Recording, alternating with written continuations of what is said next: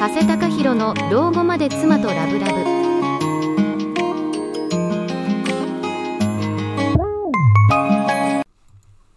はい、笠高弘です。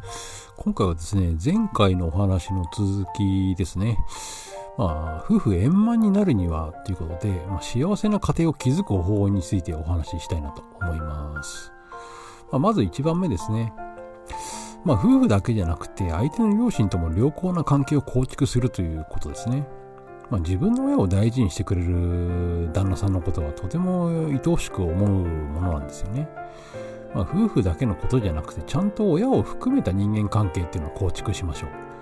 まあ、両親に季節のギフトを送ったりですね、たまには一緒に実家に帰省するのもいいでしょうね。まあ、良好な関係構築の鍵は、まあ、やっぱり相手の両親ですよね。まあ、両親を大事にすることでですね、まあ、奥さんっていうのは自分が大事にされていると感じてですね、まあ、夫婦関係も良好になるんですね。まあ、結婚は家族ぐるみの付き合いであるというふうに考えてですね、まあ、義理の両親もですね、大事にしてみてください。まあ、続いて2番目ですね。まあ、日頃から相手を褒める習慣をつけるということで、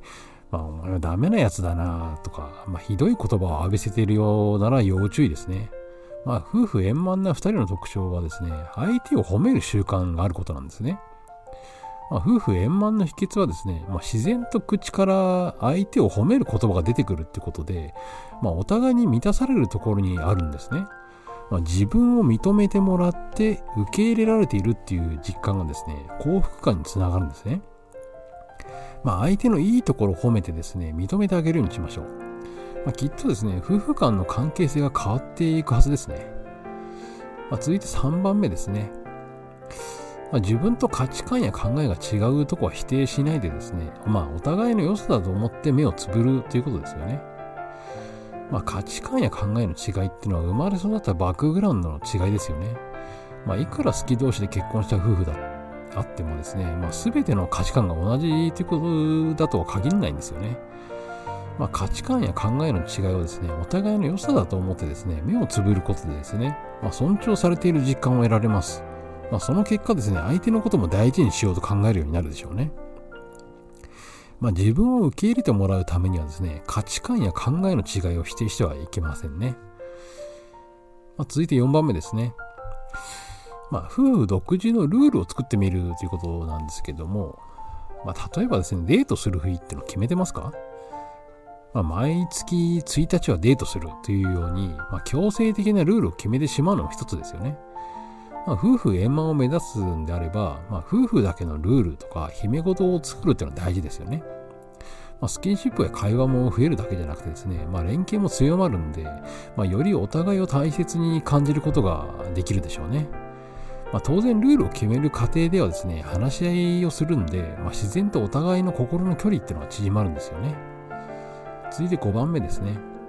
まあ、奥さんにですね、まあ、家事や育児を任せっきりにしないでですね、まあ、お互いに支え合うっていう姿勢を意識し続けるっていうことですね。まあ、家庭は2人で支えてですね、子供は2人で育てるものですよね。まあ、夫婦円満な夫婦の特徴っていうのは、まあ、旦那さんが適度に家事や育児に参加している点なんですね。まあ、お互い支え合う姿勢があれば、まあ、感謝の心も芽生えますし、まあ、それぞれの苦労も察することもできます。まあ、支え合う姿勢を意識し続けることでですね、まあ、お互いの偉大さを実感してですね、まあ、より大切にし合う夫婦関係を構築できるんですね。ま、続いて6つ目ですね。まあ、喧嘩した時はきちんと話し合って仲直りをするということですよね。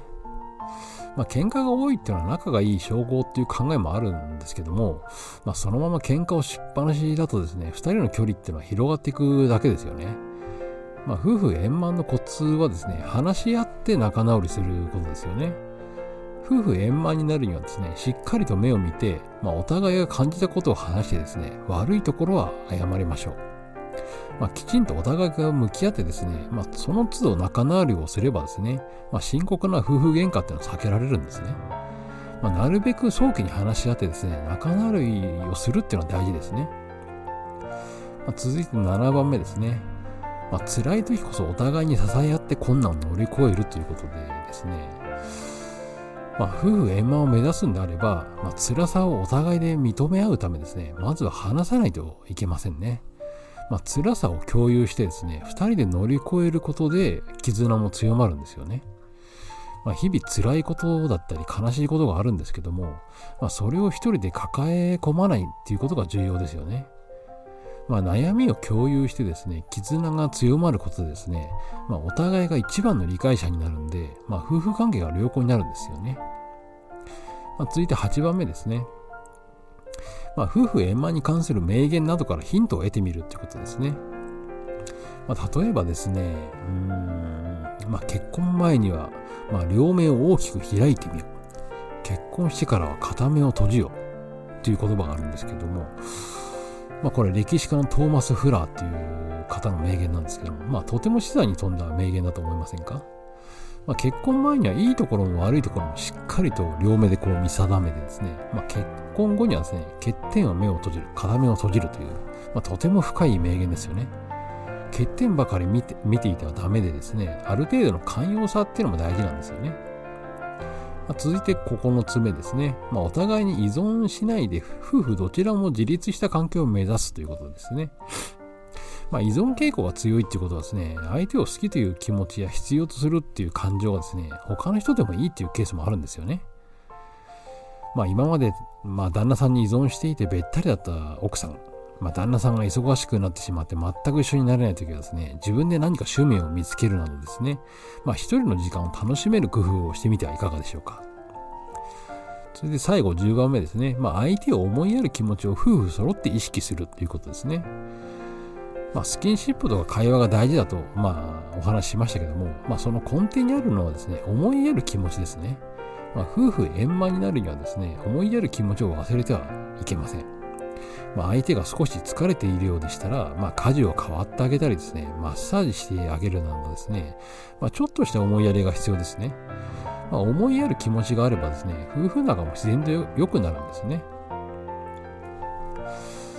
まあ、夫婦円満な人はですね、会話やスキンシップ、まあ、二人だけのルールを作っているというような特徴がありましたね。まあ、お互いを尊重して行動する一面があるから、こう、いつまでも夫婦仲がいいんでしょうね。まあ、スキンシップの大切さっていうのを理解してですね、お互いのことを思いやった言葉を選んでですね、まあ、今回お話しした夫婦円満の秘訣っていうのを参考にですね、仲の良い夫婦っていうのを目指していただけたらなと思います。それではまた次回お会いしましょう。